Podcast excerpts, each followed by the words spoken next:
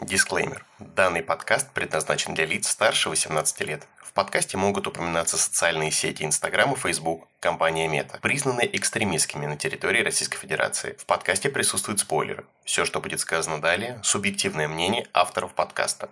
Подкаст создан исключительно в развлекательных целях.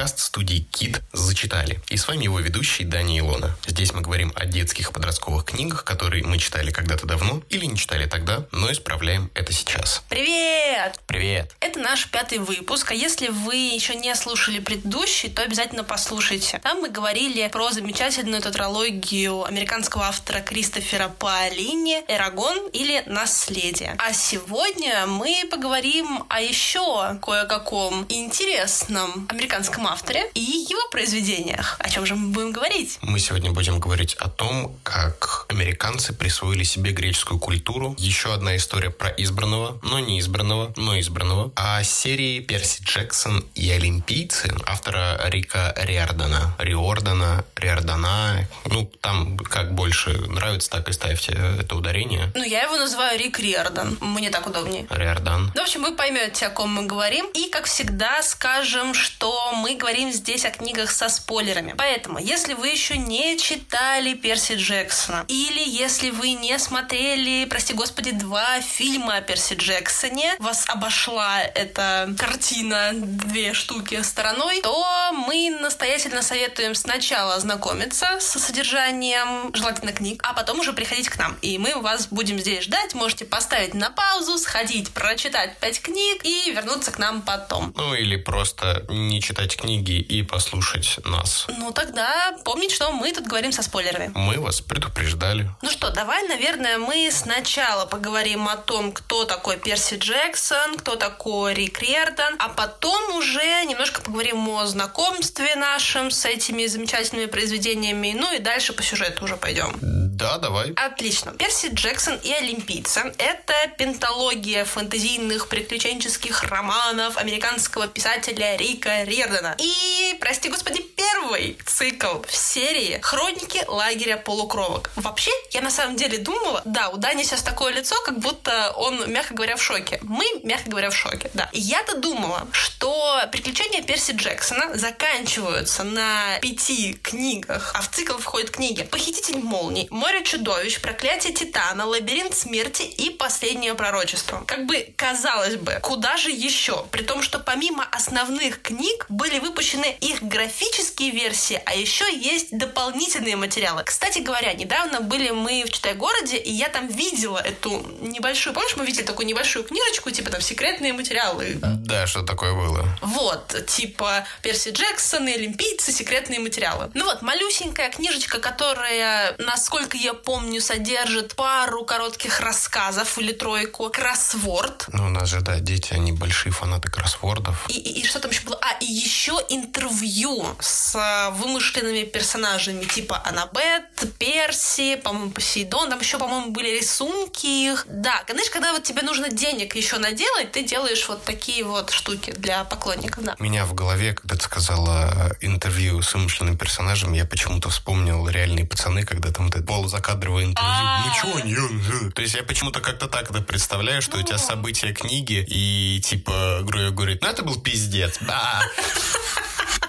А на 2011 год книги из вот этой пенталогии, давайте пока только они, они находились в списке бестселлеров детской литературы по версии Нью-Йорк Таймс в течение более чем двух сотен недель. На самом деле, я посмотрела, что Перси Джексон, он там появляется буквально еще в миллионе примерно книг, и на греческой мифологии все не заканчивается. Там еще египетская будет, и скандинавская, в общем, там, там будет все. Там будет просто сборная солянка. Ну что, как и многие такие весьма успешные детские-подростковые серии, Перси Джексон получил, разумеется, свою экранизацию, мы поговорим еще о ней. Два фильма вышли, вышла видеоигра, графические романы и, ну и что, скоро сериал, тоже об этом поговорим. На самом деле, это достаточно типичная история для успешных проектов книжных. Особенно, которые из вот нулевых и ранних десятых. То есть, ну, это прям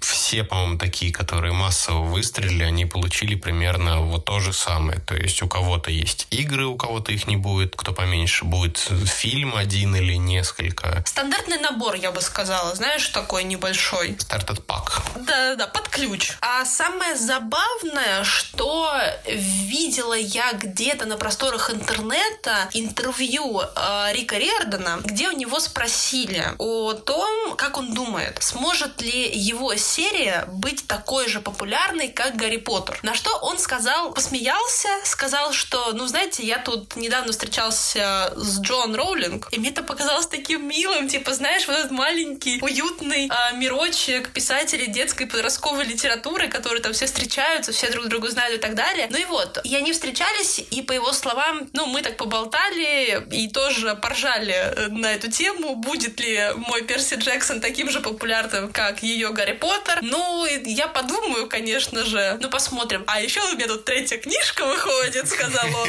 Вообще, на самом деле, мне кажется, все вот такие детские авторы подростковой литературы, они, мне кажется, собираются, когда они еще не выпустили всю серию свою, они собираются в таком, знаешь, маленьком клубе и делятся тропами, которые можно применить в книжках. Ой, а давай родителей убьем, там, да. Ой, а давай будет сложные отношения с противоположным полом, потому что будет непринятие. И там еще какие-нибудь миллионы миллиардов э, всех этих моментов, которые часто встречаются. И кто-то такой, так, это я для главного персонажа, а это я для дополнительного персонажа возьму. Вполне, вполне, мне нравится эта идея. Изначально Рик Рердан работал учителем в школе, что на самом деле достаточно интересно. Его вот этот, а, знаешь, такой вайб учителя крутого, который он передает на Херона, который мистером Бреннером был, учителем древнегреческой мифологии. Это, по сути, он сам, насколько я понимаю, потому что он сам был учителем греческой мифологии. Я, честно говоря, не знаю, в каких, блин, школах бывает урок греческой мифологии или мифологии в целом, но я бы ходила бы, знаешь, то есть не просто история, не как в пятом классе ты такой, ой, круто, ну и все, ладно, мифологии у нас больше не будет. А если, блин, ты реально Куна читаешь на уроках, блин, я бы, дайте два, дайте три, серьезно, мне было бы очень круто. Писательская карьера его началась со взрослых романов, и его ученики, они у него спрашивали, мистер Эрден, а можно у вас что-нибудь почитать? Вот вы же пишете. Мне очень понравилось, как в одном из интервью он сказал, что он задавал эссе своим там каким-то ученикам и задает им эссе на пять страниц, на что один из учеников сказал, мистер Эрден, мы знаем, конечно, что вы писатель, но, может, вы не будете нас тоже заставлять писать, пожалуйста? И потом получилось так, что у него двое сыновей, и младший из сыновей, тогда, по-моему, бывший второклашкой, у него был диагноз СДВГ, синдром дефицита внимания и гиперактивности. У него была дислексия, то есть парнишке было достаточно сложно учиться, ему было достаточно сложно в школе. Дальше сам Рик Риордан нам расскажет об этом. Мой сын Хейли попросил меня рассказать ему на ночь несколько сказок о греческих богах и героях. Ну, логично, да, когда у тебя папа все это знает, классно, ты как бы и просишь. Ну да. Я много лет преподавал греческие мифы в средней школе, поэтому рад был подчиниться. Когда у меня закончились мифы, и он разочаровался и спросил, могу ли я придумать что-нибудь новенькое с теми же персонажами. Я думала об этом несколько минут. Затем вспомнил творческий писательский проект, который я делал своими шестиклассниками. Я позволял им создавать своего собственного героя полубога, сына или дочь любого бога, которого они хотели. И просил их описать поиск этого героя в греческом стиле. То есть какой-то подвиг они должны были совершить. Внезапно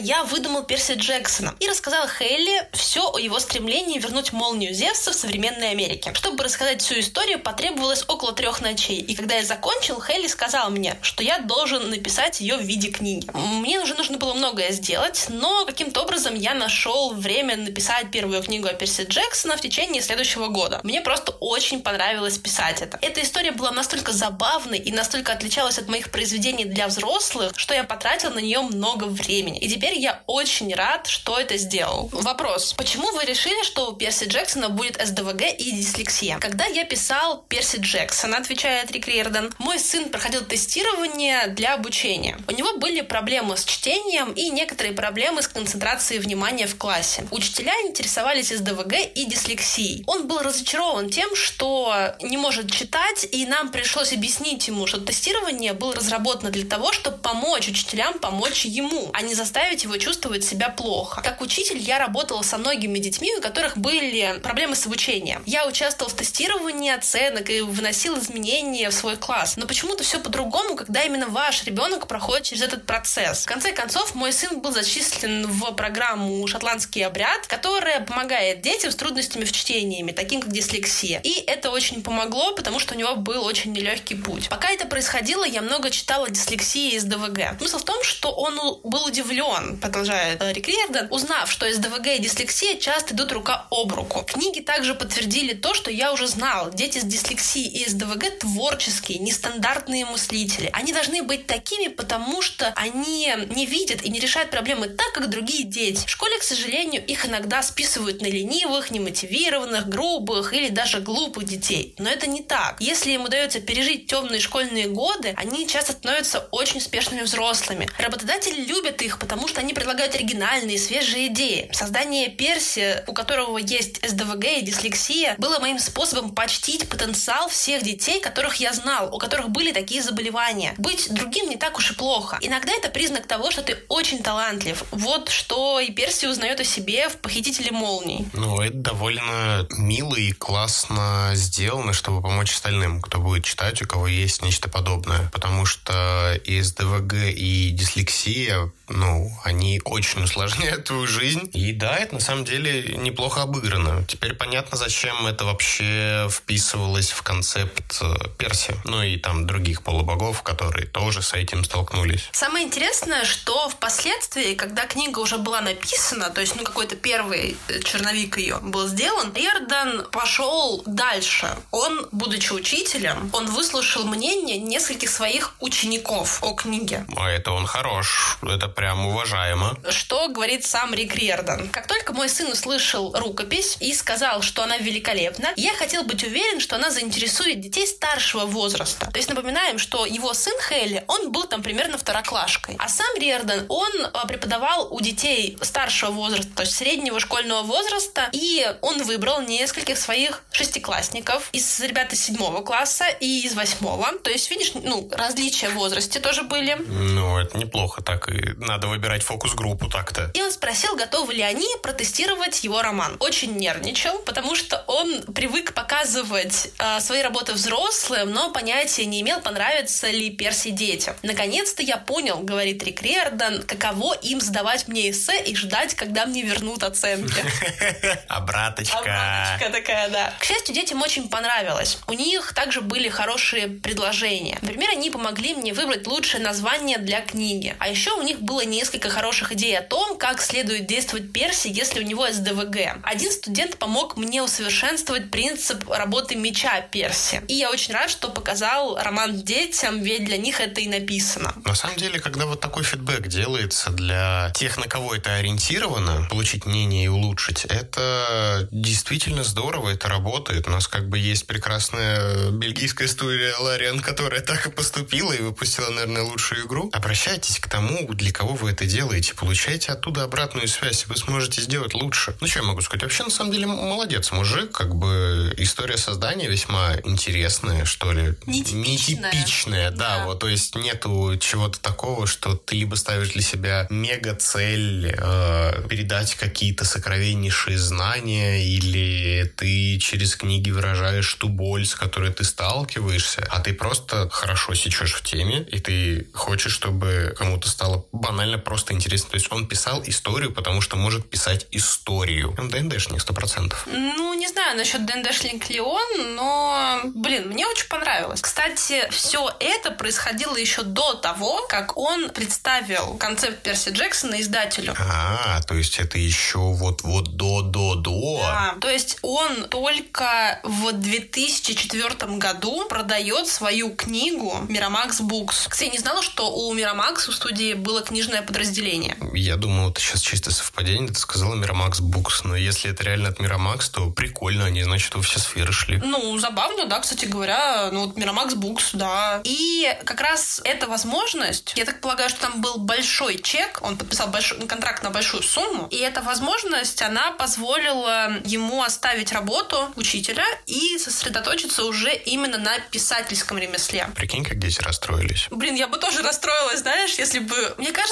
если бы было какое-нибудь соревнование типа на лучшего там учителя, он бы, наверное, просто вот побеждал бы постоянно в нем. Ну, вообще не исключено, как бы, да. Потому что мне кажется, вот я говорю, он настолько вот, как мне кажется, похож на Хирона в его человеческом типа обличии, да? Вот этого крутого учителя, да, он там может быть в инвалидной коляске быть, да, он там вообще какую-то фигню несет про греческих или не греческих там богов, постоянно говорит на латыни и т.д. и т.п. Но настолько располагающий к себе, он настолько воспитатель вот этих героев, даже если эти дети не знают о том, что он воспитатель героев. Все равно ты описываешь мне в голове Пирс Броснан, и как бы, ну... Да, у меня тоже. Да, да, да, мой Херон-доктор Бреннер, это, извините, но Пирс Броснан.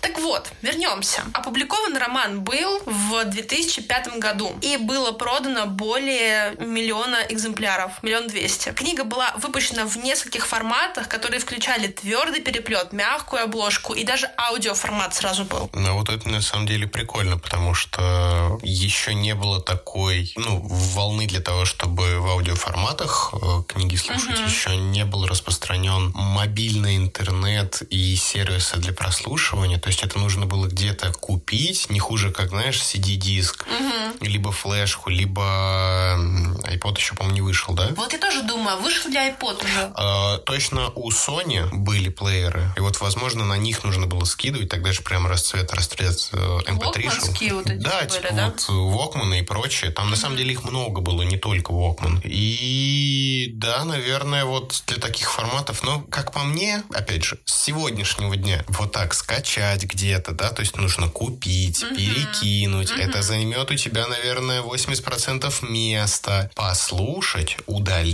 и потом опять вернуть музыку. Ну, муторно. Ну... Но шли на опережение. Аудиокнига сразу. То есть они, они чувствовали, что типа так будет работать. Если вам нравятся аудиокниги, напишите об этом. А лучше напишите нам вот из этих трех форматов, вам какой больше нравится? Твердый переплет, мягкая обложка или аудиоформат? Или вам вообще нравятся электронки? Мне нравится, когда жена читает вслух.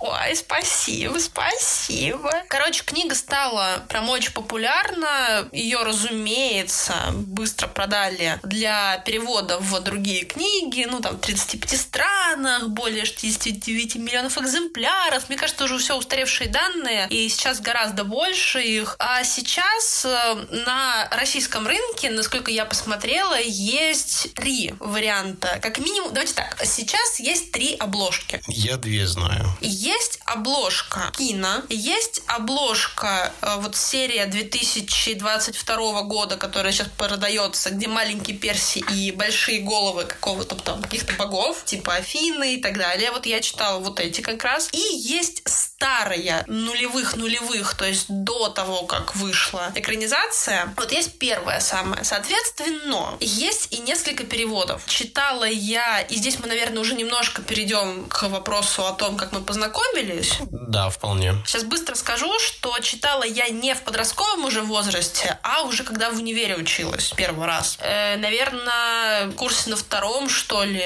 И у меня как раз появился... У меня не было никогда читалки. У меня был э, нетбук, и я читала на нем. Я скачала себе одной... Бесконечной простыней TXT? Нет, не TXT. Я скачала себе архив, короче. А. Да, где были там, типа, все книги. Ты даже не помню, может быть, там и миллион этих книг, все книги Рика Риордана были, буквально не только вот Перси Джексон и Олимпийцы. Не помню. Изданные, не изданные, не написанные. Да, да, да, вот это вот все. И смысл в том, что мне не понравилось. Причем я посмотрела фильм. Он был неплох, первая часть. Я посмотрела его... Ну, как мы смотрели фильмы тогда? Ну, мало кто ходил в кино, типа мы пиратели, все. Ну, да. Либо у кого-то с флешек, либо да, диски да. все еще пиратские. Да. Я посмотрела Перси Джексона, и меня взбесило то, что там очень много темных каких-то кадров. Ты знаешь, вот «Игра престолов» последний сезон на минималках. Особенно начало. А было бы классно, если бы я смотрел «Игру престолов», особенно последний сезон. Но я, кажется, понимаю, но а ты, см... ты смотрела же «Пиратку», да? Конечно, да. А там, скорее всего, это же Камрип был, да, с кинотеатра ну, прям Наверное, я не знаю. Тогда то, что там все темное, это нормально. Это ну, все фильмы, логично. которые вот так пиратились, их невозможно было смотреть. Логично. Но мне, как бы могу сказать, что мне прям очень понравилось. Ну, типа, ну, ок ок, знаешь, что-то такое было. Хотя по трейлеру мне прям, вот, трейлер меня прям так воодушевил, я бы сказала. Ну, типа, слушай, я всегда любила древнегреческую мифологию, я обожала Куна. Напишите нам в комментариях, если вы а, любите читать древнегреческие мифы в пересказе Куна. Я обожаю. У меня классное издание. Спасибо Оля, которая мне его подарила. Вот. И, соответственно, когда я попробовала прочитать, а я уже не подросток, я читаю это, и, скорее всего, там был говенный перевод. Ну, как мне кажется. Потому что мне безумно не понравилось это. То ли я читала по диагонали, то ли перевод какашка был, то ли все смешалось в доме Облонских. Но мне не понравилось. Я попробовала первую часть, я попробовала вторую часть, поняла, что это пипец, и я не стала дальше продолжать. Сейчас я читала вот это новое издание с этими головами богов. Они, мягко говоря, я насколько понимаю, не новые переводы делали, потому что они взяли новую обложку, по всей видимости, и туда перевод там типа 13 -го года, знаешь. Ага. Но тогда у меня возникают вопросы, потому что мы, например, сравнивали с нашим другом Костей, привет тебе, Костя, у него другой перевод. Вот мы сравниваем с ним вторую книгу, вот я ее открываю, и у меня на Литресе один перевод, а у него на читалке второй. И я полагаю, что у меня, скорее всего, еще третий есть. И так оказывается, что Рика Риордана переводили все везде и сразу и по-разному. Да. То есть, например, читаем, значит, вторую книгу, где первый раз нам встречается черный пегас. В третьей части мы узнаем, что этого пегаса зовут Черныш. Ну, Черныш и Черныш, скажете вы. И я тоже так сказала. Но я начинаю читать четвертую книгу, и его уже зовут Блэк Джек или Пират. Не спрашивай, почему Пират. Калипского моля. Калипского моля. Дальше едем. Значит, у Перси есть его прекраснейший меч. Это ручка, с которой в книге он снимает колпачок, и она вырастает в меч. А в фильме, кстати, больше понравилось, когда он нажимает на нее, на авторучку, он нажимает, и он, значит, выталкивается, становится мечом. Э, просто этот меч — это брат Оптимуса Прайма, и, то есть, это трансформер. Ну, кстати, да, в фильме это, во-первых, обыграно интересней. Да. И действительно полет фантазии от того, как это сделать. Потому что каждый раз, когда показывают, как раскрывается этот меч, особенно во втором фильме, когда вот это с колхидским быком, когда прям в слоу-мой он раскрывается и убивает его, это сделано великолепно с точки зрения идеи. Так вот, зовут этот меч в большей части книг, в четырех из пяти, Анаклузмос. Ну, Анаклузмос и Анаклузмос. И только в третьей части я сорвал колпачок со стремнины и откатился влево. Я раз посмотрела на это. Потом, значит, опять там я взял стремнину. И я сижу, мягко говоря, в шоке. То есть я понимаю умом, что это анаклузмос. Но я не понимаю, почему вы, блин, анаклузмос назвали стремниной. Я не понимаю, чем они руководствовались. Вот честно. А, есть у меня теория, что вот этот перевод для третьей книги, который стал достаточно известен, что он везде, его делали в какие-то определенные годы позднее, когда нужно было все русифицировать. Или раньше, наоборот. Не думаю. Ну, короче, это очень странно. То есть у Гарри Поттера тоже же первую часть переводили одни люди, да. а все остальные другой пул переводчиков. Но факт в том, что там, по крайней мере, то есть смотри, как вы это делаете, да? У вас делается изначально словарик терминов такой, как вы все здесь переводите. Ну да. А потом уже вы переводите книгу. То есть вы сначала составляете вот этот словарик терминов. Это нормальная история. Я не знаю, подскажите, уважаемые слушатели, если вдруг вы читали Перси Джексон на английском, есть ли там стремнина? Или у нас анаклузмус? Мне кажется, кто-то просто объебался. А еще, кстати говоря, я, когда книги покупала на Литресе, они... Ну, я как, я, честно говоря, не видела, по-моему, или видела, но не особенно сильно на них обращала внимание в, там, в том же самом Читай-городе. Но когда я их видела обложки, мне казалось, что они должны быть чуть... То есть не стандартного формата, а чуть большего. Ага. И почему-то, я не знаю, почему это казалось, но мне казалось, что они должны быть с мягкой обложкой. Ну, то есть не с мягкой, а знаешь, вот это картонные, как дневники, но она мягенькая такая. Ну, я примерно понимаю, но мне интересно, почему у тебя сложилось такое впечатление, что они должны быть такими. Я не знаю. В моей голове это сложилось так. И когда я пришла в Читай город и увидела, что эти книги Перси Джексон и Олимпийцы, все пять книг, они стандартного формата, с вот этой вот обычной обложкой картонной, я такая, ну блин, я расстроилась. То есть то, что эти книги удобно будет ставить рядом с другими книгами, ты не подумала. Это же, ну, все, когда подведено под стандарт, это удобнее располагать. Ну почему? Не могу сказать. Нет, на самом деле книги, ну в смысле, блин, стандартные. Посмотри на ту же самую новую серию, относительно новую серию Пулмана, да, новое издание вот это. Оно же гораздо больше, чем прошлое. Как раз прошлое более-менее стандартное. Оно похоже больше на Эрагона или на Гарри Поттера и так далее. И это как раз-таки к вопросу о том, что не выдержан стандарт. Я не знаю, хуже на самом деле никогда э, вот этой конкретной серии не подходят к другим сериям в твоем шкафу. Это все фигня, на мой взгляд. Хуже, когда у тебя, э, допустим, три книги из четырех или там из пяти одного стандарта, а остальные две больше или меньше. Вот это уже печальненько, потому что, ну, не смотрится, и как бы вопрос даже не то, что не смотрится, знаешь, а в том, кто объебался, короче. Ну, видимо, пришел новый дизайнер и такой, я придумал крутую фишку, мы сейчас все нахрен сломаем. Ну, сделай это с другой Зачем ту-то серию ломать? Потому что. Ну, да, потому что. Итак, как ты, Дань, познакомился с э, прекрасным Перси Джексоном? Ну, здесь, наверное, будет типичная тоже история, что я был не в курсе, что есть книги. И первое, что я видел, это был фильм. Как раз-таки тоже это была какая-то пиратка, но не камрип. Это было уже хорошее качество. А, Но у меня было небольшое расстояние между фильмом и книгой. Тут, на самом деле, очень интересно, потому что первая книга о Перси Джексоне — это вторая книга о Перси Джексоне в моей истории. Потому что я тогда поехал в детский лагерь. Это первый единственный раз, когда я там был. Это было неплохо. Сейчас я понимаю, что будь у меня таких поездок чаще было бы круто, но суть не в этом. У меня в, как это назвать, место, комнате Ой, только не говори палата. а, нет, не палата, потому что, ну, это даже больше правильно сказать, что это располага была, как в армии, кубрик, потому что кровати стояли сдвоенные рядом по две, соответственно, ты спишь каким-то пацаном, не имея пространства между вами, и в этой шебутной 13-летней, то, что мне было, по-моему, примерно 13 лет, жили раздолбаи, настолько, насколько можно, включая меня, ничего удивительного, и так как периодически становилось скучно, потому что ты не хочешь делать э, какие-то вещи. Мне, типа, один из чуваков такой, на, вот он, я, я сейчас дочитал, возьми, это Перси Джексон фильм смотрел, я говорю, да, смотрел, типа, вот, вторая часть, типа, почитай, и прикольно, я с собой взял. Окей, я прочел ее, наверное, дня за три, то есть, она небольшая, она реально очень тоненькая книжечка была, твердый переплет. По-моему, там что-то на фоне того, что Перси с ребятами поднимается вдоль скалы рядом с морем, что-то вот так, такая обложка была, у меня как-то в Это памяти... старая. Да, Вот это деся- десятый год. Я почитал, и, блин, мне понравилось, это было прикольно, это было классно, плюс еще свежие воспоминания о фильме, и мне буквально следующий день после прочтения книги приснилось, как снимают вторую часть. То есть вот настолько я был впечатлен, и было классно. А, но в моей жизни случилось так, что мне на какое-то время появилось отвращение к серии, потому что чувак, который дал мне эту книгу, он меня заебал, блядь. Это был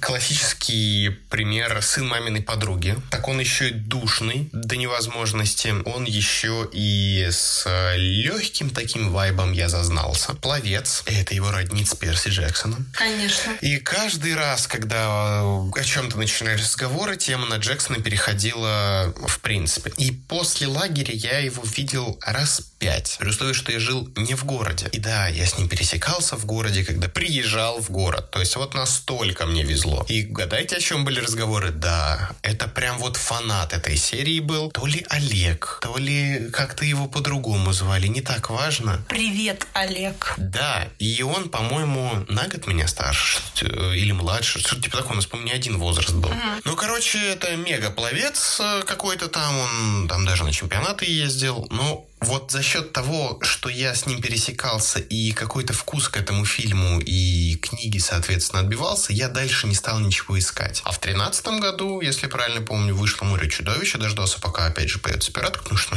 ну, на фильм же И я посмотрел, и я на это гляжу, типа, ну, я вспоминаю книгу такой, по-моему, было немного не так. И вот здесь чуть-чуть не так, и вот тут не так. И тут начинается у меня уже к тому моменту появилось такое странное понятие, как вкус, и я понимаю, что типа, блин, эта книга была получше, а экранизация какая-то, ну, уебищная. А первый фильм я такой, блин, а первый фильм классный. Мне прям нравится. Я его пересматривал много раз. Я некоторые цитаты прям ну, могу повторить. И вот это классическое «да». Я каждый раз, когда какой-то тупой момент вставляю, когда есть возможность, я об этом вспоминаю. И вплоть вот до сейчас я вообще Джексона не трогал, никак не рассматривал. Но, опять же, сейчас я его не читал, дорогие слушатели. Я его, так же, как вы слушаете нас, слушал. И мне было тяжело, потому что у меня был прекраснейший аудиофайл. Короче, какой-то школьник с э, голосом близким к тому, что либо э, уже сломался, либо вот находится в процессе ломания. Чуть ли не наушники на какие-нибудь. То есть качество звукозаписи далеко не самое веселое, но чувак прям хотел это делать. То это есть, круто. То есть я понимаю, что у него было ебейшее желание желаний и никаких ресурсов. Каждый отдельный э, звуковой файл, который там был, то есть это все-таки набор, он не за раз это все uh-huh. читал, отличается по качеству звука. То есть где-то он дальше, где-то он в комнате, когда воздух одного состава, где-то он прям чуть ли не под одеялом это записывает. Короче, как наши подкасты. В некотором плане, да. Нас это очень роднит. Очень роднит. Спасибо тебе, чувак. То есть нет, вот тут я прям такой на него смотрю, и, типа, блин, чувак настолько хотел это сделать, что он реально всю книгу смог записать.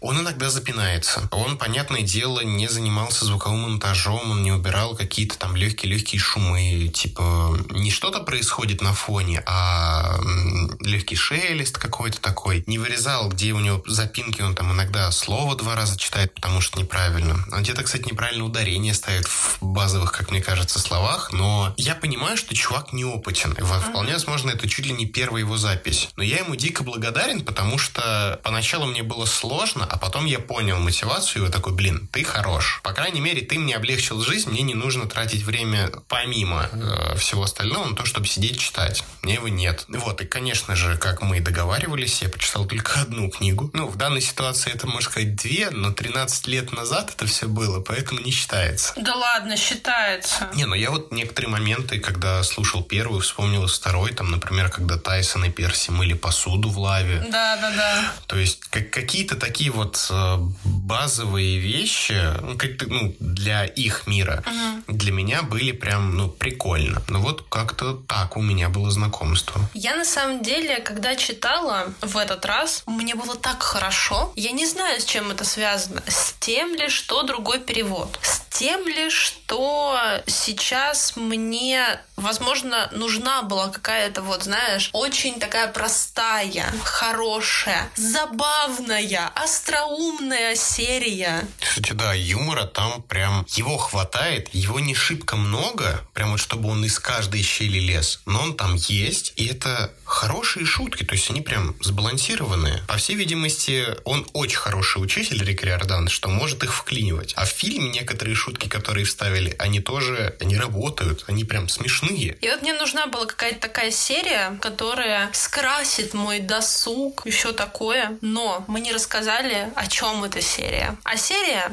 о том, что обычный мальчик Перси Джексон, у которого СДВГ, дислексия, которого выпирают из всех школ в Нью-Йорке, оказывается сыном морского бога Посейдона. И он должен отправиться в лагерь для полукровок для того, чтобы вообще выжить в этом прекрасном мире, где куча чудовищ, которые хотят хотят его убить. Но оказывается, что у Зевса украли его молнии, поэтому он должен вернуть эти молнии, чтобы остановить возможную войну между богами. А так как почему-то, блин, все думают, что это именно он украл этот э, символ могущества Зевса, то работа именно для него. И именно он должен путешествовать по Соединенным Штатам через практически все, блин, штаты для того, чтобы вернуть молнию. И с ним путешествуют его друзья. Сатир Гровер, молодой сатир. Он там из младшеньких. Угу, 26 годиков или 28. Но они же медленнее вдвое. Я так понимаю, они живут Дольше. в дохрена больше, то есть не да. в два раза. Да. И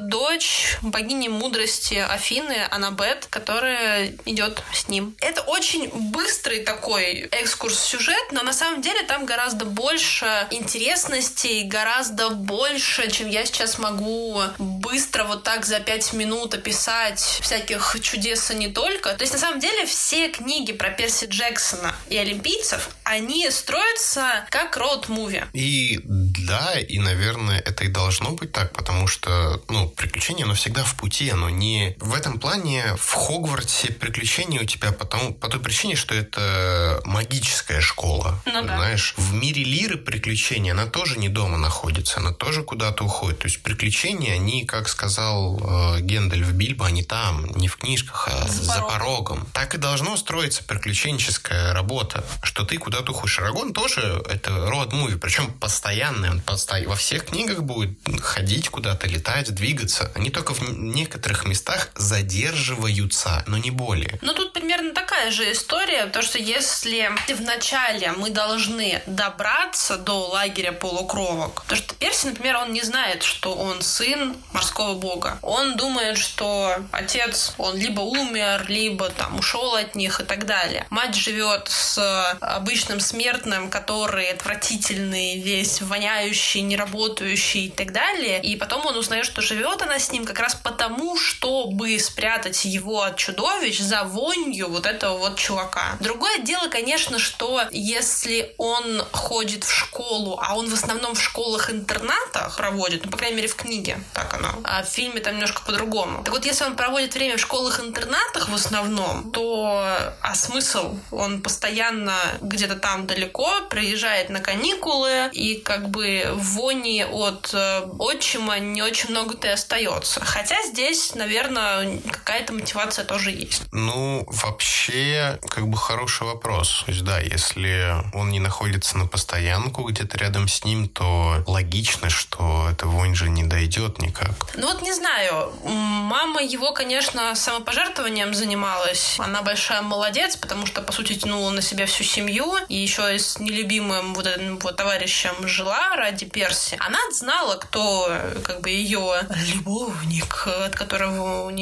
сын. Ну тоже вот, блин, как она говорила. Понимаешь, Перси, он вот мне говорит, хочешь, я остановлю ради тебя прилив. Хочешь, я там звезды тебе дам и так далее. А мне все это напомнило старый мультик, когда, значит, она сидит и моет эту кастрюлю. Звук чистящейся кастрюли, да. Да, да, звук чистящейся кастрюли, значит, и он, любимая, я подарю тебе звезды, луну, и вот это вот все. Мальчики, они такие. Каждый молодой влюбленный парень, это же внутри себя ощущающий человек как бог. И не потому, что он всемогущий, всесилен, а потому, что он готов горы свернуть, что угодно сделать ради объекта обожания, он посуду мыть не буду. То есть вот, вот это вот так работает. Эх, да, что поделать, что поделать. На самом деле очень интересный момент, что, как мне, по крайней мере, это показалось, у нас с самого начала нету того, что Перси ты должен победить злого злодея. Ты должен спасти мир, это твое изначальное предназначение. И мы все книги будем вот планомерно приходить к тому, чтобы исполнить что-то. То есть, ну, чисто технически как бы да, потому что есть пророчество, но они, каждая по отдельности, в принципе, как просто история идут хорошие из жизни? Ну, во-первых, потому что,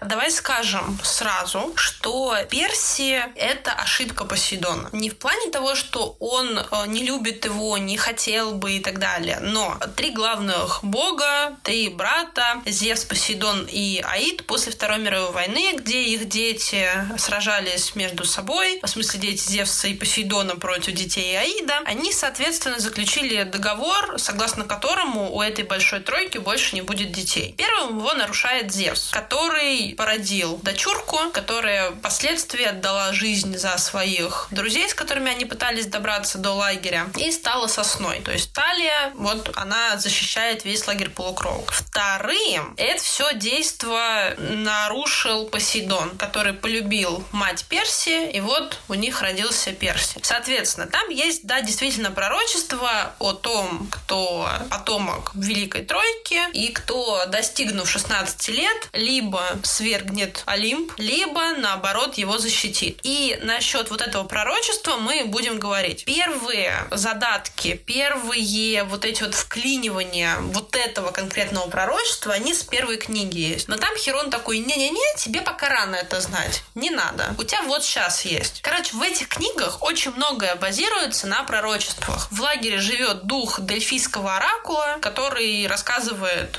герою, который отправляется на поиск или квест. Тут разные переводы есть. Так вот, нужно сначала пойти туда и как бы узнать пророчество, которое поможет тебе в твоем подвиге. Ну, это как в некоторых старых шутанах. Вначале у тебя типа мини-брифинг, что тебя рассказывают о миссии, о том, что нужно сделать, и ты идешь и делаешь это. Ну да. И вот, соответственно, Перси, он в первый раз узнает другое пророчество. Не это конкретное, да, не про 16-летие и так далее. Это вообще потом все будет. Но сейчас у него есть конкретная цель. То есть ему же как говорят, чувак, во-первых, изначально он не знает, что он сын Посейдона. Он вообще не знает, чей он сын. Понимаешь, что он сын бога какого-то. Так как мама у него смертная, то это какой-то мужчина-бог, соответственно. Кто конкретно? Папенька? Маменька не говорит. Вот тоже, блин, не могла сказать, что ли? Она вроде как не успела, пока они ехали, а до этого не было нужды об этом говорить, потому что нужно было спрятать эту информацию. Ну да, есть такое дело. Маменька как бы погибает, но не погибает, пока они пытаются добраться до э, лагеря, и его отправляют в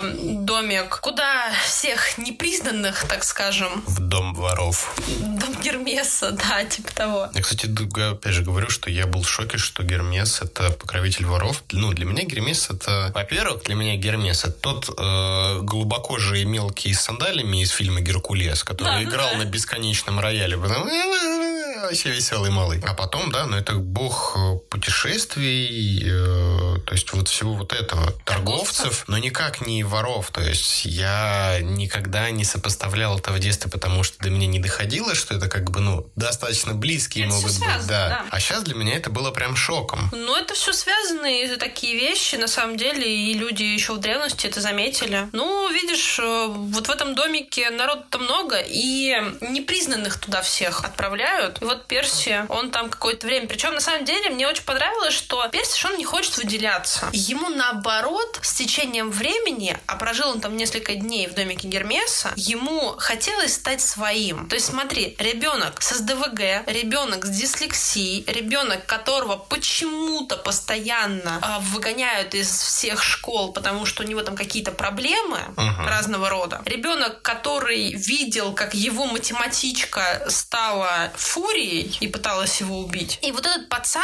он, пребывая в этот лагерь, осознавая, что он и так уже другой, понимает, что он другой в квадрате, будучи сыном Бога. И, соответственно, здесь ему хочется быть, ну не то, что тихим таким, но стать, наконец, своим хоть где-то. И в домике Гермеса, захватывая флаг вместе с ними, когда он идет, не знаю, там, на мечах учиться, фехтовать и так далее, далее. Когда он учится, не знаю, там летать, хотя летать ему нельзя, потому что воздух... Вотчина Зевса. Да, воздух это вотчина Зевса. И вот это вот все, пока он делает эти несколько дней, ему круто, потому что он хотя бы не один, он там с кем-то. Ну вот, и получается, что признание его Посейдоном, оно как раз и отбрасывает его в этом плане назад, потому что он оказывается один. В домике Посейдона никого больше нет. То есть, если ты... Знаешь, такой контраст. Если ты в домике Гермеса ютился в там спальнике, потому что там народ дофига, то здесь у тебя целый домик, но ты один. Тебе поговорить не с кем, обсудить какие-то вещи, спросить что-то. Но и вот опять же тот момент, что для меня фильм и книга — это реально очень разные произведения. И в фильме-то мы видим, что он сразу известен как сын Посейдона, когда ему это скажут. Точнее, он сам до этого дойдет. Никаких знамений, вот этого всего прекрасного, как в книге, нет. Так и там типа, ну, окей, ты сын Посейдона в фильме, ну ок, ну нарушил батя и нарушил. Причем у них совершенно странный запрет в фильме описан, что они просто не могут видеться с детьми, чтобы могли выполнять свои обязанности. Дойдем еще до этого. Да. А здесь на него начинают смотреть как на еще более прокаженного. То есть, то хотя бы на него смотрели как на какого-то задохлика, а здесь прям люди сторонятся его.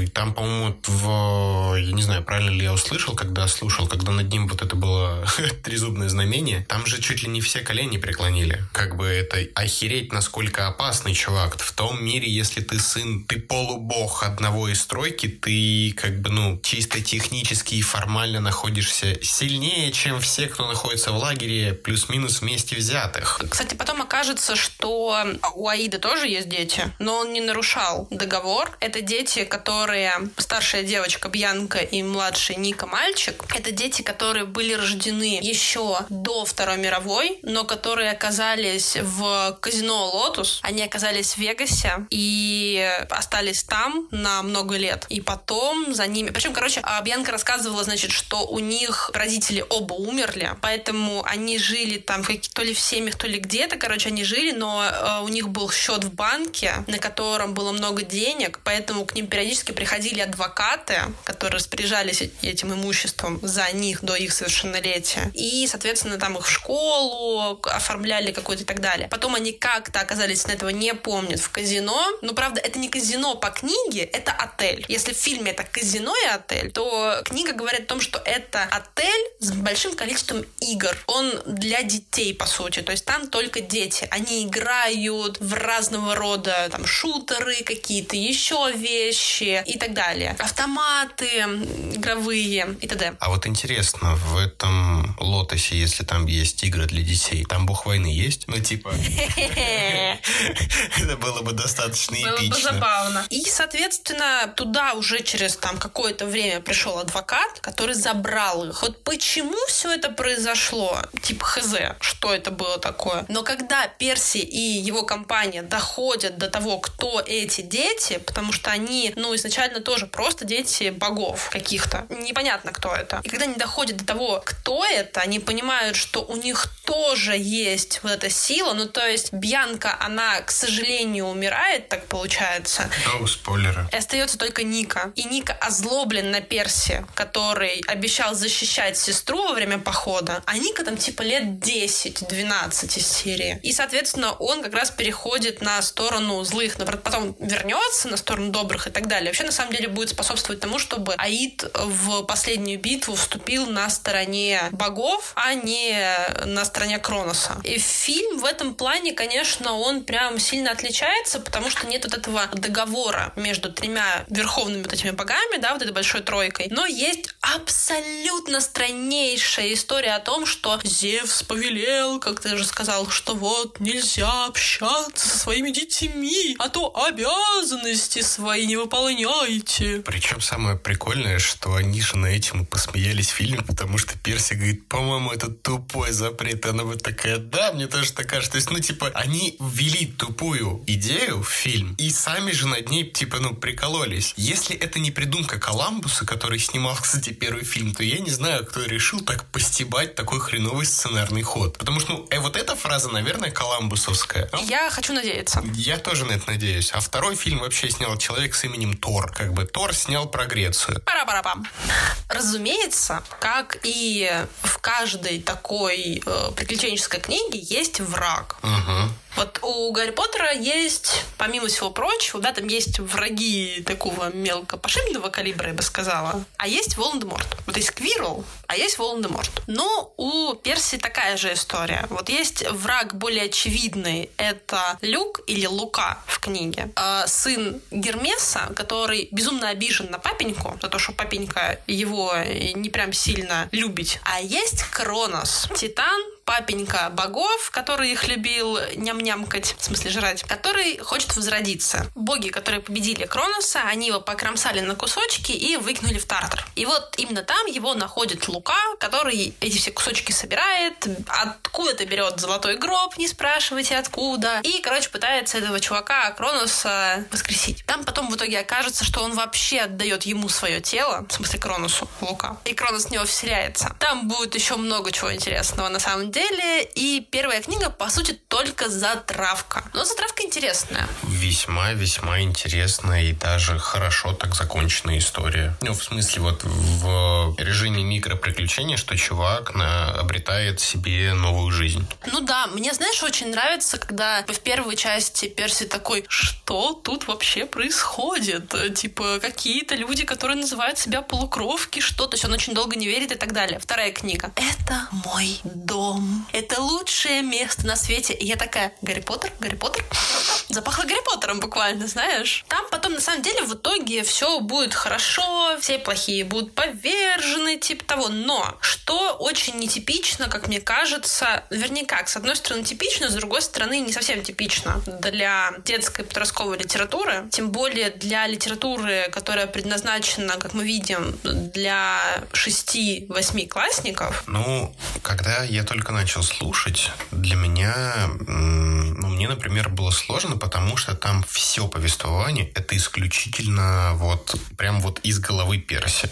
От первого лица, да. Да, не просто даже от первого лица, а прям как вот его личностный какой-то рассказ и некоторые моменты вот перевода, которые были, для меня были, ну уж слишком по-детски, как-то показаны с каким-то вот исключительно для детей пафосом, существующим для тебя. Это всегда выглядит смешно, когда ты читаешь в уже более осознанном возрасте это все. Я так понимаю, что там даже, ну, какой класс, типа, можно с третьего спокойно брать. Третий, пятый, вот, вот это время, когда можно стартовать и предлагать эту книгу. Ну, по крайней мере, первую часть. Так вот, что мне кажется здесь нетипично? А то, что по мере повествования герои умирают. Это, знаешь, это не как в Марвел, когда у нас э, Локи убивали уже 853 раза, а у него потом еще новый сериал. Ты такой, ха-ха-ха, мы знаем, что ты не сдох в итоге. Ну, какая это твоя версия? А здесь другая история. Умирает Бьянка, умирает э, охотница Зоя, умирает умирает сын Гефеста Бекендорф. Селена, которая дочка Афродиты. То есть вот эти вот ребята, которые постоянно по мере повествования, они появляются где-то, ты к этим sub-sub каким-то героям, то есть второстепенным или совсем сабовым, да, ты к ним все равно привыкаешь, и в итоге оказывается, что они, кто-то жертвуют собой, в большинстве своем, на самом деле, жертвуют собой, или так получается, что они умирают, как Бьянка по ходу приключения и так далее. Есть герои, как Тайсон, циклоп, брат э, Перси, который не умирает как раз, ну, потому что он попадает в стихию своего папеньки, и там, типа, все норм. Ну да, но как бы, насколько я знаю, циклопы — это исключительно сыны, ну и дочери, соответственно, Посейдона. Хотя, ну, вот фильм, например, я не помню, как это описывалось в книге, фильм нас отчетливо пытается объяснить, что когда любой бог и нимфа сходятся, порождаются циклопы. Насколько я знаю мифы, а я их не то чтобы хорошо знаю, не претендую, это исключительно все дети Посейдона. Ну вот я тоже думаю, что это все дети Посейдона, насколько я знаю. Там же, помнишь, и Полифем, после того, как Одиссей от него сбежал, он просил, папочка, помоги, и поэтому э, Одиссей столько времени времени возился по морям и весям и т.д. и т.п. Да, да, да, то есть тут э, в этом фишка. Но опять же, я не помню вторую часть, как это описывалось там. Ну, они сразу поняли, то есть они посмотрели на него и поняли, что он буквально вот его сынку. Но в итоге мне кажется, что это, с одной стороны, опять же, очень типичная и подходящая история для ребенка. С другой стороны, ну, как бы, я, например, прекрасно понимаю, что, ну, я прошла школу Гарри Поттера, да, и, конечно, там, какому, господи, какой я была, в каком я была классе? В седьмом, наверное, или восьмом, когда я читала «Дары смерти», да, там столько смертей, и как бы я уже подошла более подготовленной к этому, да.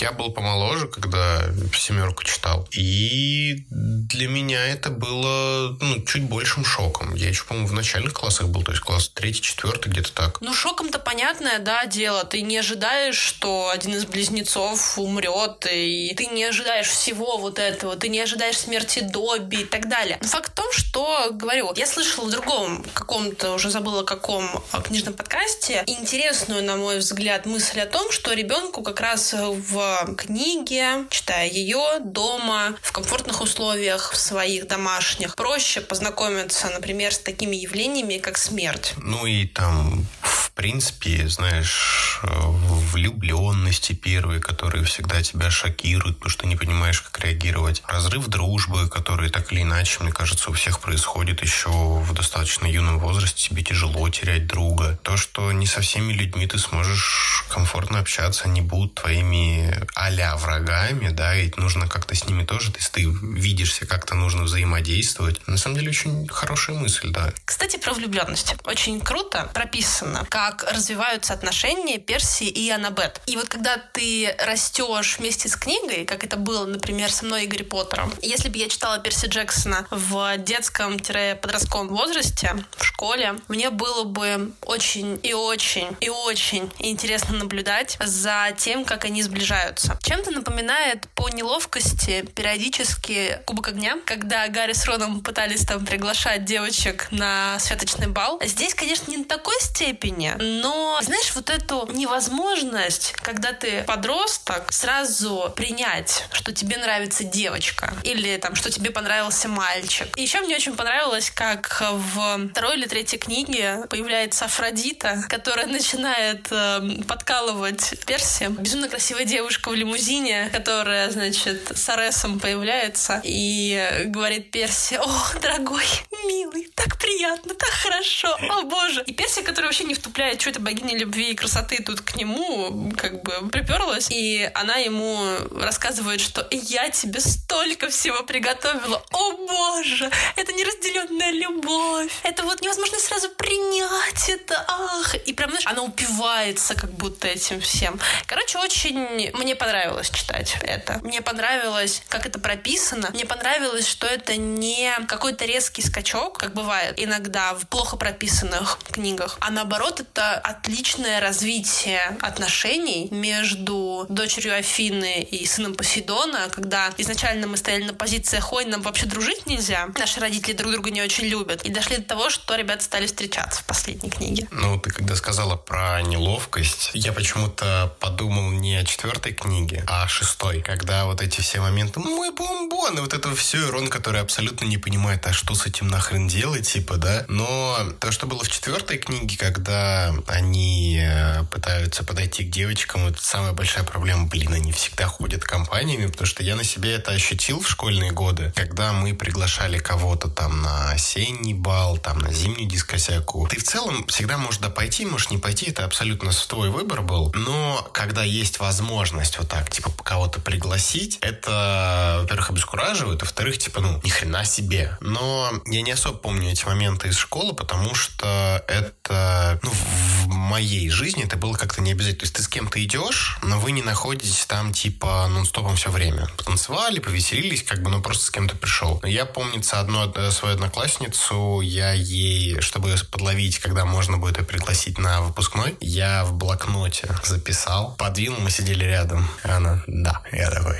а, охрененно. Хорош. Ну, надо было выкручиваться. Я мастер по выкручиванию. Вот, а по поводу того, что у них хорошо показана влюбленность, да, на самом деле, потому что здесь нету упора на то, что это будет любовная линия. То есть, ну, в самом начале ты, ты это понимаешь с нынешней позиции, того, что ты видел миллион уже таких книг, но если бы я читал первый раз, то есть это одно из первых моих произведений было бы, да, я бы, наверное, бы этого сначала не видел, типа, о, будет прикольно, если, может быть. И да, хорошее постепенное плавное развитие, от взаимодействия, от горечи обид, от радости, от всяких. Это... Этого хочется больше. Чтобы не получилось так же, как у Рона, типа Гермиона. Ты же девочка. И да, наверное, ты права, если бы вот что-то такое было бы именно в подростковом возрасте. Вполне возможно, тебе было бы проще понять, как общаться с ними. То есть, ну, в моем случае, как общаться с противоположным полом. Было бы, не знаю, выстроилась в голове несколько другая модель поведения в отношениях. Это могло тоже очень много помочь. Так что да, это очень хорошая в этом плане книга. И мне кажется, что мы плавно уже перешли таким образом к плюсам. Мне кажется, что вот это вот первый большой плюс, который есть в этой книге. По крайней мере, который я вспомнила. Да, это действительно плюс, потому что, озирая э, опыт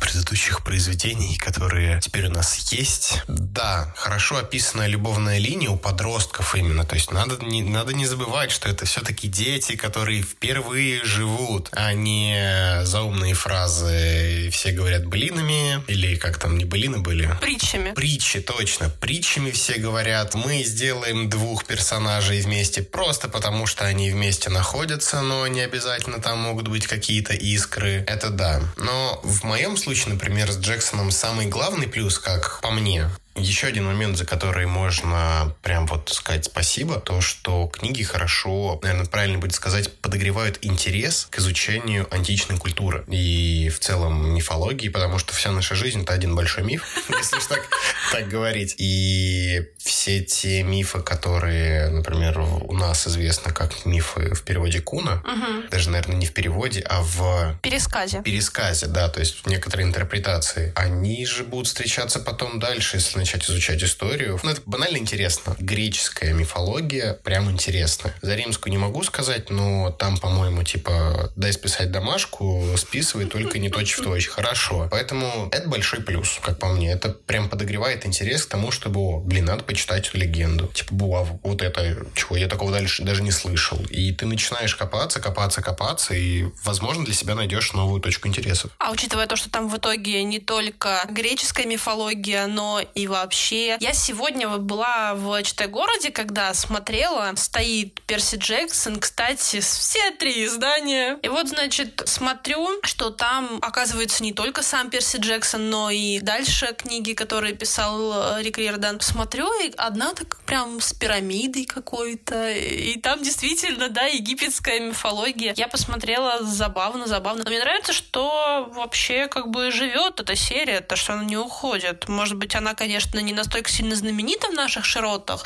как, например, в Америке. Я, кстати говоря, на днях видела ТикТок забавный, где, значит, сравниваются Гарри Поттер, знаменитая британская серия, да, и Перси Джексон, знаменитая американская серия. И в чем там, типа, даже не в чем вопрос, а насколько значительные прям э, большие различия между сериями? Нет, там не то, что даже сравниваются, а там, знаешь, такие небольшие скетчи. Типа, приезжает мальчик э, Гарри в Хогвартс, и ему говорят, Гарри, не надо, не убивай там кого-то. Приезжает мальчик Перси в лагерь полукровок. Сколько тебе, пацан? 12 на меч, иди убивай всех.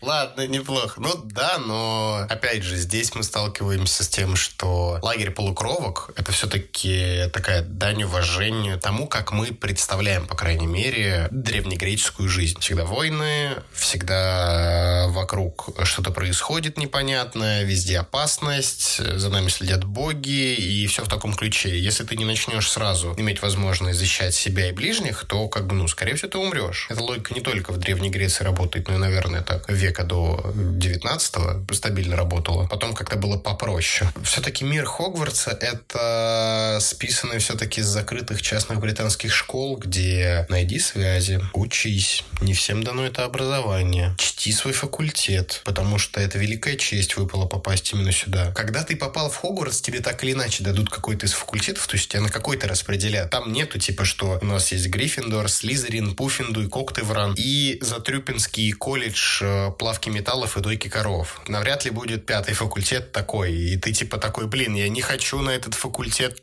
точно, а тебе при... Э, и тебя туда распределяют, типа, гордитесь своим факультетом. То есть там не будет такого. Каждый из них это культовый факультет. Факультет Байдара Каканоэ же, как говорил нам один прекрасный наш преподаватель. Все-таки разница есть в подходах. Дальше к плюсам. Еще один классный плюс, который не лежит на поверхности, это то, что нам показывает, что если у тебя есть СДВГ или дислексия, дислалия, как в моем случае, это неплохо. Это нормально, с этим можно жить, это делает тебя более особенным. Ну, оно так или иначе делает тебя особенным, только в данной ситуации это преподносится как не проклятие, а дар. С этим можно жить. Это можно адаптировать под себя и сделать из этого плюс, большой плюс. Главное понять, как это делать. В моем случае это сложнее. Я могу писать э, что от руки, что печатным текстом. У меня буквы будут не то, что в слове местами меняться. Они могут из одного слова появиться в другом слове. И самое главное, когда я это буду перечитывать, я не увижу, что там ошибка. Если бы не Word, который это все красненьким подчеркивает, скорее всего, со мной бы никто не хотел бы заниматься с текстом. Потому что я хотя бы могу это увидеть, что здесь что-то не так, и исправить. Но это очень классно, что для вот, ну, правильно детско-подросткового возраста, когда тебя могут за это задеть, когда ты начинаешь понимать, что у остальных-то этого нет, когда ты это видишь. Тебе говорят, что это нормально, это прям будет большой плюс. То есть в этом плане э, Рик облегчает жизнь детям. Но учитывая, что у его сына самого все эти диагнозы были, он большой молодец на самом деле, что сделал такой подарок, наверное, всем детям, у которых есть из ДВГ, и дислексия или что-то одно из этого. Он сделал их героями. Да, да, то есть там же говорится, что это у всех, да, то есть у тебя же тоже, там в первой части на, на это идет намек, то есть они все особенные, они все непростые, они все герои. И да, вот эта маленькая аллегория, которая очень аккуратно, скорее всего, знаешь, под курочку сядет, будет прям играть потом. Потом ребенку, когда он начнет расти, вот с этой мыслью ему будет хорошо. Ну и в целом из плюсов сама серия-то интересная. То есть это в первую очередь же приключенческая. Да, это роуд-муви каждый раз, но никто не говорит, что роуд-муви это плохо. Это просто, ну, слышится какой- какое-то такое, знаешь, клишированное что-то, как жанр. Но в итоге, даже если смотреть э, разные фильмы, которые являются роуд-муви, они не будут похожими. То есть у нас есть, о чем говорят мужчины первые, у нас есть, ну, например, День выборов. Это тоже роуд-муви. У нас есть Зеленая книга, возьмем, да, из последних таких э, зарубежных. Все три фильма роуд-муви. И все три разные. Даже о чем говорят мужчины и День выборов не похожи очень сильно. Хотя от одной и той же, по сути, группы лиц. Ну, конечно, они очень разные. Они очень разные. И при всем при этом это тоже роуд-муви. То есть он может быть разным. И как бы в Перси Джексоне это построено как хорошее приключение, слаженное. Для меня, по крайней мере, в начале вот всех этих книг нет того, что есть какая-то мега общая затравка на всю линейку, но каждая отдельная книга как отдельное приключение хорошо чувствуется. Да, герои взрослеют, у героев есть сквозные собственные сюжетные линии, но это именно их путь, а не какое-то великое предназначение, которое они должны сделать. Но при всем при этом в каждом, в каждой книге, в каждом приключении есть пророчество, надо вот, чтобы оно было именно так. Но с пророчествами это сейчас мы отдельно поговорим в следующей рубрике уже. То есть вам говорят, что будет, примерно намекают, у вас, у пытливых умов, начинается типа так, а что они придумают, как это должно сложиться. Идет приключение, оно там, там, там появляется, такой, о, прикольно, о, прикольно, где-нибудь небольшой поворот произойдет, ух ты, классно, и приключение закончилось. Кто-то жив, кто-то не жив, то есть есть моменты принятия того, что не всех можно спасти, спасибо Мурутопия. Это живое приключение, его классно переживать. Оно не особо надоедает. Я вот это явно увидел в книге, это действительно очень сильные моменты, которые выделяют эту серию из других, почему ее стоит брать. Например, к прочтению или прослушиванию, как в моем случае. Я хочу, наверное, еще добавить, что мне было очень приятно, что в этой книге женские персонажи в целом, они не дамы в беде. Их не надо в этой серии спасать. Знаешь, не нужно идти в поход, потому что там где-то есть принцесса в замке, которую спасает дракон. э, Я только хотел сейчас сказать, что, типа, вообще-то такое уже снято, это называется первая первый Шрек, где у нас есть принцесса в замке, которую не надо спасать. Она и так кого хочет спасет. Окей, да, хорошо, конечно, оговорочка практически по Фрейду. Девчонок не надо спасать. Что Аннабет, которая надерет задницу любому? Хотя во втором фильме ее действительно начали делать такой девочкой в беде, что прям отвратительно. Что значит э, девчонки-охотницы, которые появляются в третьей книге? Это спутницы богини Артемиды. Ой, там такая милая Артемида, такая типа 12-летняя девочка. Ну, она в таком виде постоянно, значит, пребывает практически. И, кстати, очень милый Аполлон, который такой четкий пацанчик, ему типа вечно 18. И они, слушай, такие крутые. Они э, своими стрелами кого хочешь замочат. Там еще есть пердящие стрелы, кстати, у них.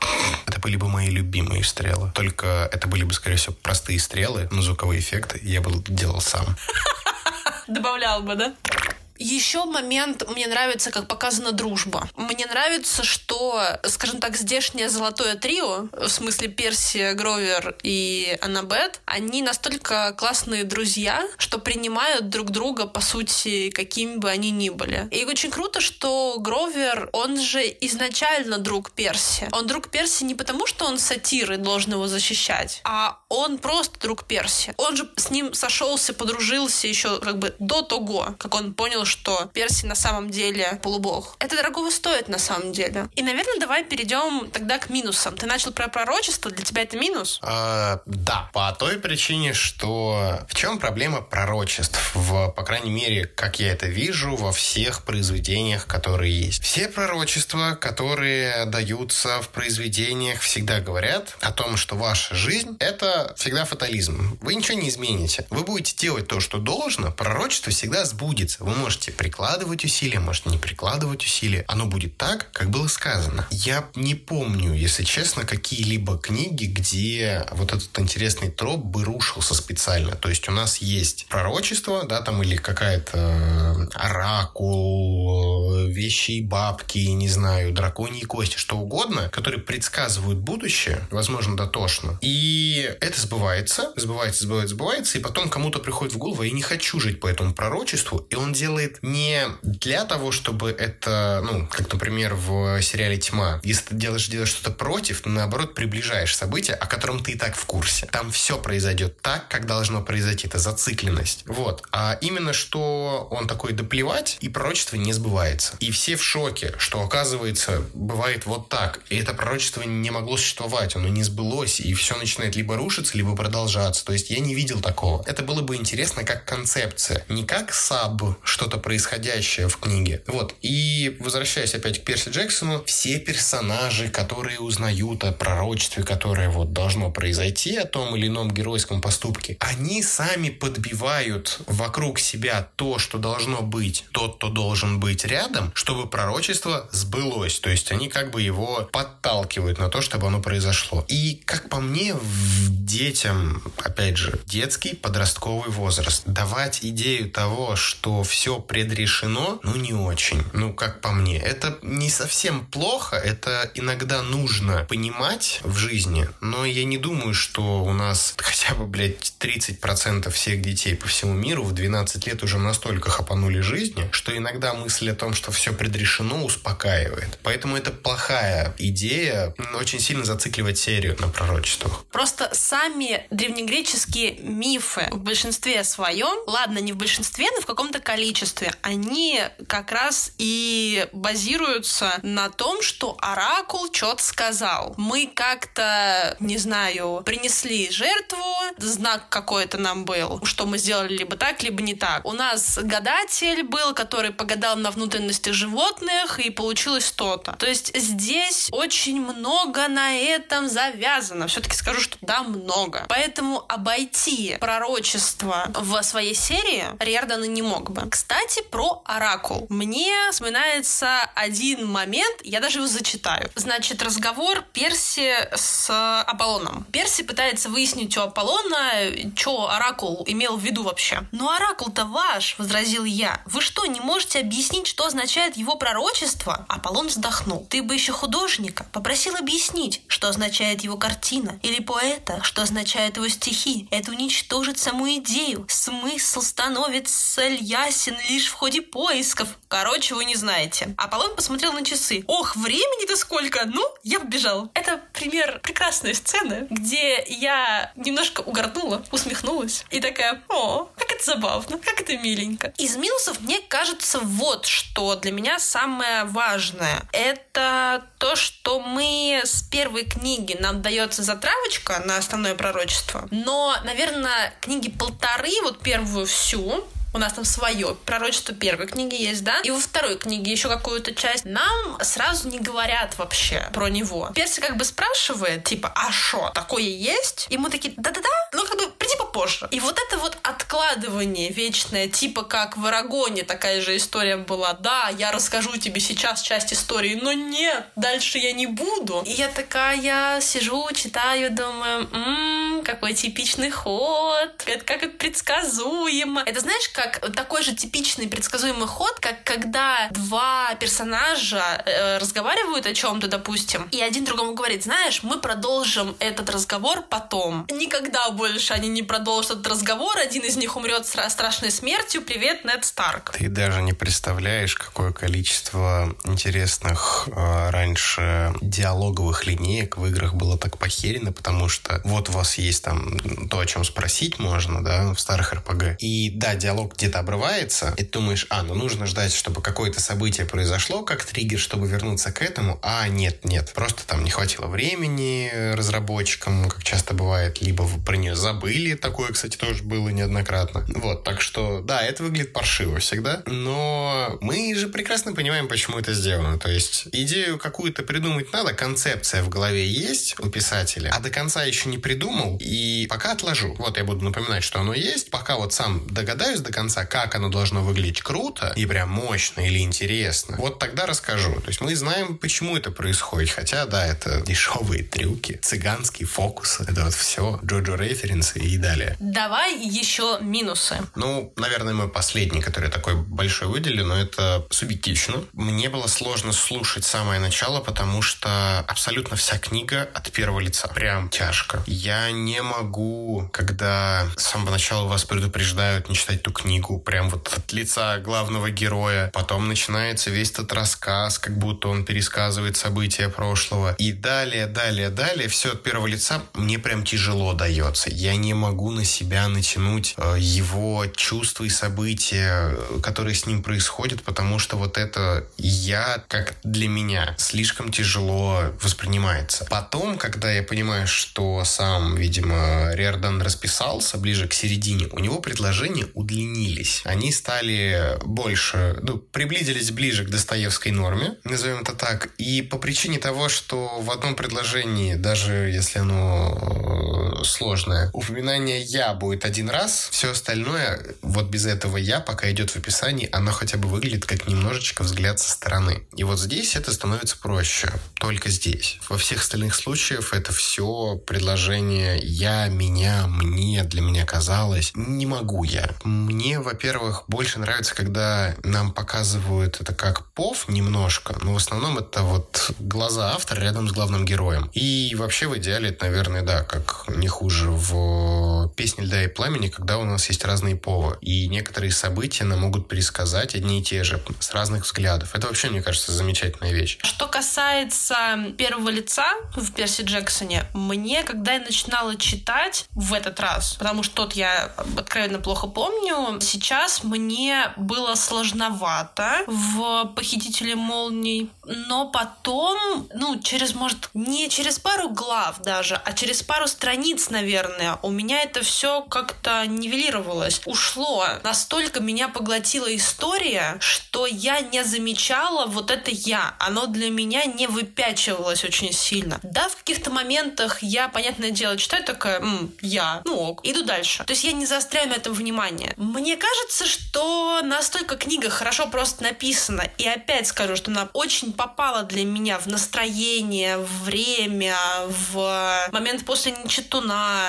То есть все сложилось, чтобы мне было очень комфортно эту серию читать. Возможно, да. Но я не могу, например, так абстрагироваться. Да, написано хорошо, написано приятно, но для меня режет глаз. Ну, в моем случае, ухо. Именно поэтому существуют разные книги. В разных книгах э, повествование ведется от разных лиц. Ну, тут согласен. От первого лица, от третьего лица, множество полов и так далее, и так далее. Поэтому каждый найдет для себя что-то именно для этого есть вот это вот разнообразие. идем, пожалуй, дальше. И врываемся в нашу последнюю рубрику. Мы сделали экранизацию. И неплохо, как по мне. Ну, опять же, первая часть, первый фильм, да, он не попадает в книгу. То есть там вообще третий акт никак не пересекается. Давай сначала скажем, что еще в 2004 году, да, я тоже была удивлена, что аж в 2004 году кинокомпания 20 век Fox приобрела права на экранизацию книг Рика Рердена. То есть не одной книги, а книг. Тогда было, мне кажется, уже ясно, что нужно брать серию, экранизировать серию, потому что после 99 -го года, когда начали, ну, вышли «Звездные войны», эпизод 1, и было понятно, что будет эпизод 2 и эпизод 3, потому что они были анонсированы. В нулевом, по-моему, в первом выходит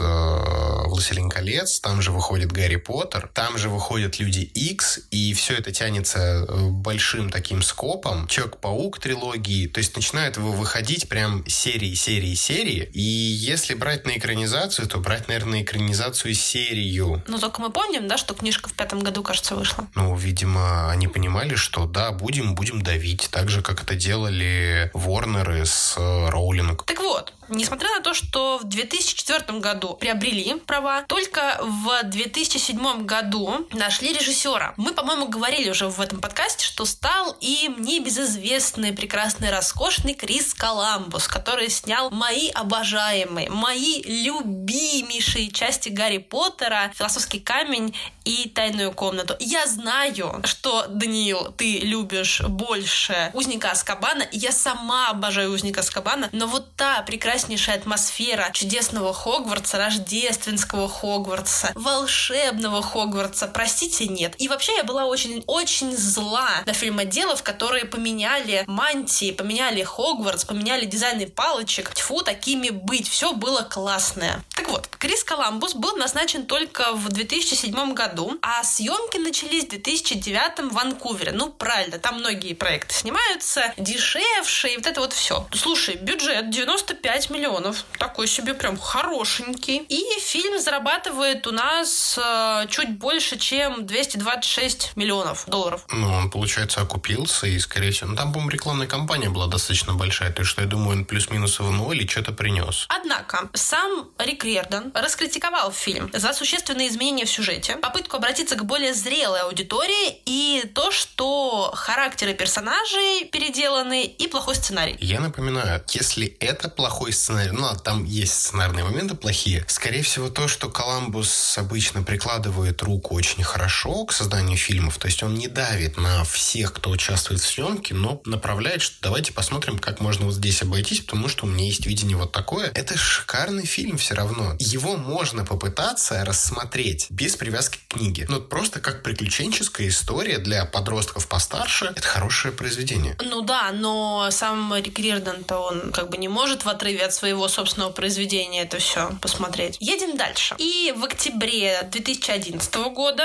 20 век Фокс объявляет о разработке сиквела «Похитителя молний. Море чудовищ». Криса Коламбуса уже не зовут. А зачем? Как говорится, я, кстати, не знаю, почему не позвали его на вторую часть, может, он сам не захотел. Но режиссером стал некто Тор Фройденталь. Когда не уже шутил человек с именем Тор, снял про Грецию. Ну, допустим. В 2013 году выходит этот фильм. Бюджет чуть меньше, 90 тысяч. В принципе, 90 тысяч. Да. Бюджет 90 миллионов долларов. Картина заработала, ну, почти 200. Ну, вот чуть-чуточку не хватило 150 тысяч. И несмотря на то, что картина в целом заработала неплохие-то деньги, студия посчитала этот фильм провалом, из-за чего производство последующих частей, а там же всего их пять, было отменено. И последним, так сказать, гвоздем в крышку этого гроба под названием Перси Джексон киноадаптации стало то, что исполнитель роли Перси Логан Лерман подтвердил, что больше не сыграет персонажа. Ну, на самом деле, неприятно, потому что, смотря на первый фильм, это прям реально чувак играет. Сколько ему там было? Может быть, лет 14-16? Ну, может, постарше. Но он прям играет. То есть, когда ты смотришь на проекты, где у тебя есть актеры-подростки, они бывают просто, ну, какие-то харизматичные, но не всегда умеют отыгрывать. Особенно, если мы говорим об американских актерах. То есть, британские актеры здесь, ну, обычно на голову выше, потому что они с мальства занимаются в театрах. Но, да, наверное, все-таки после второго фильма можно сказать, что он провальный. То есть тут, тут уже тоже не столько сборы, мне кажется, сыграли, как, ну, типа, это было говно. Да, и подтверждает это и сам Рик Риордан, который через свой твиттер в 2020 году, а, кстати, свой твиттер, как написано на его официальном сайте, он ведет сам, в отличие от других своих социальных сетей, которые ведут его сотрудники, какие-то ассистенты. Так вот, он признался, что до сих пор не смотрел эти фильмы и судит их исключительно по сценариям, которые, очевидно, он читал. Вот что он сам пишет. В конце концов, я не видел фильмов и не планирую когда-либо их смотреть. Я сужу их по сценариям, потому что для меня главное — история. Я точно ничего не имею против чрезвычайно талантливых актеров. Они не виноваты. Мне лишь жаль, что им пришлось сниматься в этом бреде. А затем он добавил, ну, для вас это всего пара часов развлечения. Для меня это работа всей моей жизни, пропущенная через мясорубку, когда я просил этого не делать. Как-то так. Но все хорошо, все хорошо. Скоро мы все исправим. Напоминаю, что это был 20 год, и я так понимаю, что именно тогда,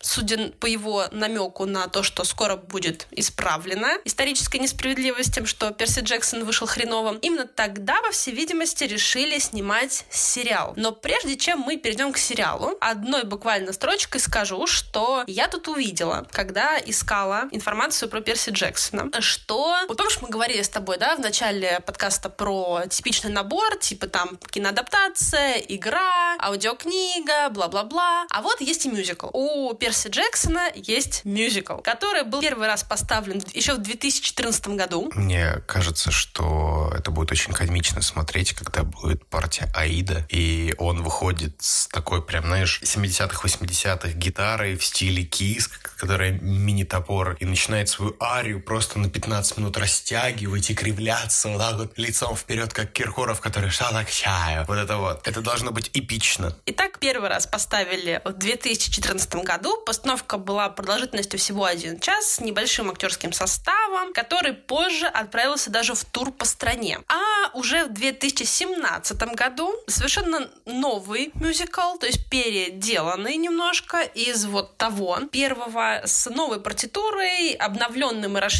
сценарием, включал второй акт, больше был актерский состав, живая труппа и ограниченное количество выступлений было. Кстати говоря, в отличие от фильма, особенно второго, мюзикл «Похититель молнии» получил положительные отзывы от критиков. Хвалили хорошие диалоги, историю и актеров. В обзоре The Hollywood Reporter даже говорилось, что мюзикл оказался намного более приятным, чем неудачная версия 2010 э, года или его продолжение в 2013. И также мюзикл назывался отличным расслабляющим введением в греческую мифологию, что могло бы завлечь многих детей заниматься ею всерьез. Очень много, кстати, я видела в ТикТоке и в шорцах видео про Перси Джексона, а, в которых, очевидно, была вставлена музыка из мюзикла Перси Джексон. Так что я полагаю, что фанаты, особенно американские, они прям любят это произведение больше, чем экранизацию. На самом деле, когда я слышу про мюзиклы на какие-то уже готовые работы, у меня в голове есть, знаешь, как в ними два пути, где светлый и темный путь. Светлый путь — это когда у нас есть прекрасные рок-оперы типа «Призрака оперы» или «Юнона и Авось», а второй путь — это то, как «Соколиный глаз» пришел с детьми смотреть мюзикл «Мстители». И, во-первых, его там не было, но там есть Человек-муравей, и они все такие радостные, прикольные, а он вспоминает это событие как, наверное, самые худшие войны, которые он видел в своей жизни, когда там просто людей раздавливали, и для него это шок, и, во-первых, вьетнамские флешбеки. Вот для меня, мне кажется, мюзикл по ощущениям сейчас, по Перси Джексону, это вот такой же «Я буду Соколиный глаз» смотреть. Я очень люблю первый фильм. В принципе, книги мне понравились достаточно хорошо, и получи их раньше, наверное, я бы их зачитал так же, как и Рагону в свое время. Но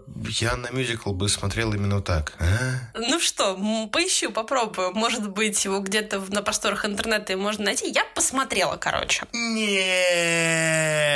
Да. И я уже говорила о том, что планируется новая адаптация, уже телеадаптация. И оказывается, что еще в 2019 году Рерден сообщал, опять же, через свой твиттер-аккаунт, что встречался с руководством Дисней по вопросу адаптации его книг и отметил, что, ну, пока еще слишком рано загадывать вперед, но я буду продолжать в том же духе. В мае 2020 года, во время самоизоляции, он вместе с женой Бекки а, записал видеосообщение в Твиттере, объявив о начале разработки телесериала адаптации пенталогии Перси Джексон и Олимпийцы, первый сезон которого будет снят по мотивам похитителя молнии, первой книги. Он заверил, что он сам, Рик Рирден, и его жена выступят в качестве исполнительных продюсеров проекта. И первая серия или серии проектом будут э, выпущены на Disney+.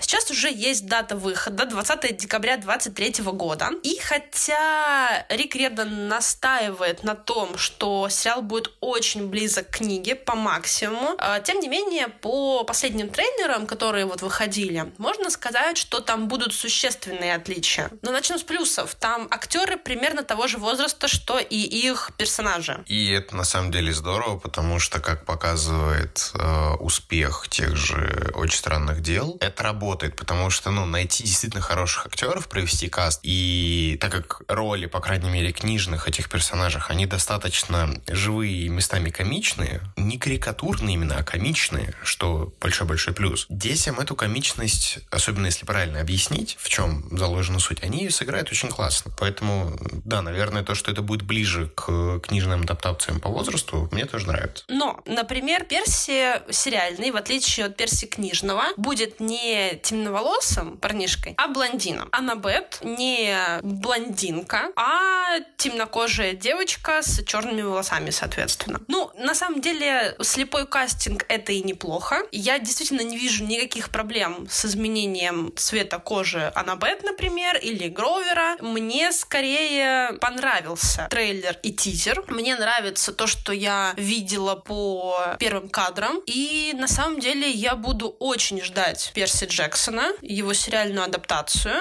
Я прям всей душой болею за этот проект, потому что мне очень понравилась эта серия. Очень-очень надеюсь, что у все выгорит, и очень надеюсь, что возможность Рердена побыть в этом случае продюсером проекта сериального по его книгам, она как раз сыграет э, этому проекту только на руку. Ну, начнем по порядку по поводу изменения актеров относительно того, как они были описаны в книгах. Для меня на самом деле было открытием, что Гроувер в книгах это белый. То есть настолько классно был подобран актер в первый фильм, то есть он там настолько живой, как вот должен находиться как осел у Шрека, как Рон в Золотом Трио, как, э, не знаю, кто-то бесящий третий в команде, который создает дикость и дичь. Вот он был таким, и он был настолько колоритным, что я реально думал, что Гровер это вот, ну, ну Гроу, Гроу Стрит, типа, меня еще ассоциативный ряд как бы складывался. Это поймут меня фанаты Сан-Андреса. И когда оказывается, что это обычный белый парень на костылях, я такой, хм, неплохо. То, что будет Аннабет темнокожий, для меня,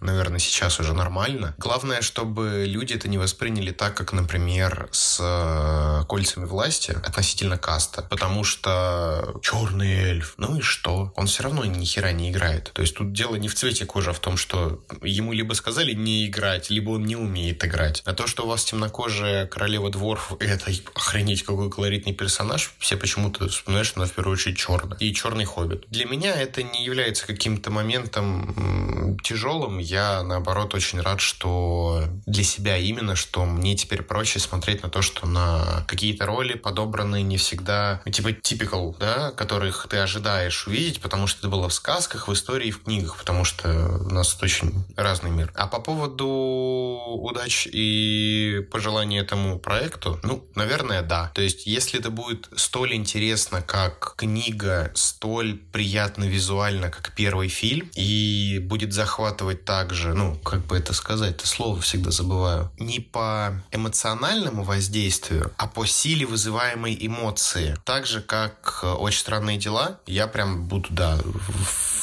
топ, топ, топ и смотреть. То есть потому что у меня не получилось такого эффекта с темными началами с сериалом. То есть книги, я говорю, меня пробило и выкинуло из этого мира, а сериал я почему-то вот, ну, по кадрам, которые видел, я не хочу смотреть. То есть он какой-то блекло-серый для меня выглядел. Я понимаю, что это всего лишь суждение по картинкам, но я очень часто все сужу по картинке. Я уж так устроен. Ну, в общем, я рад, что, да, у Перси Джексона будет перерождение в виде телесериала, потому что такие книги надо не фильмами выпускать явно. Ну, ну что, пожалуй, на этой веселой ноте мы пожелаем сериалу удачи, скажем нашим замечательным, прекрасным, роскошным слушателям спасибо за то, что вы дослушали до конца. Пишите нам комментарии, ставьте нам звездочки, лайки, оценки, слушайте нас на той платформе, которая вам больше нравится. Еще раз вам большое спасибо. Нам очень важна ваша поддержка. До свидания, до новых встреч. Пока. Пока-пока. Пока-пока. Читайте хорошие книги и делитесь своими впечатлениями.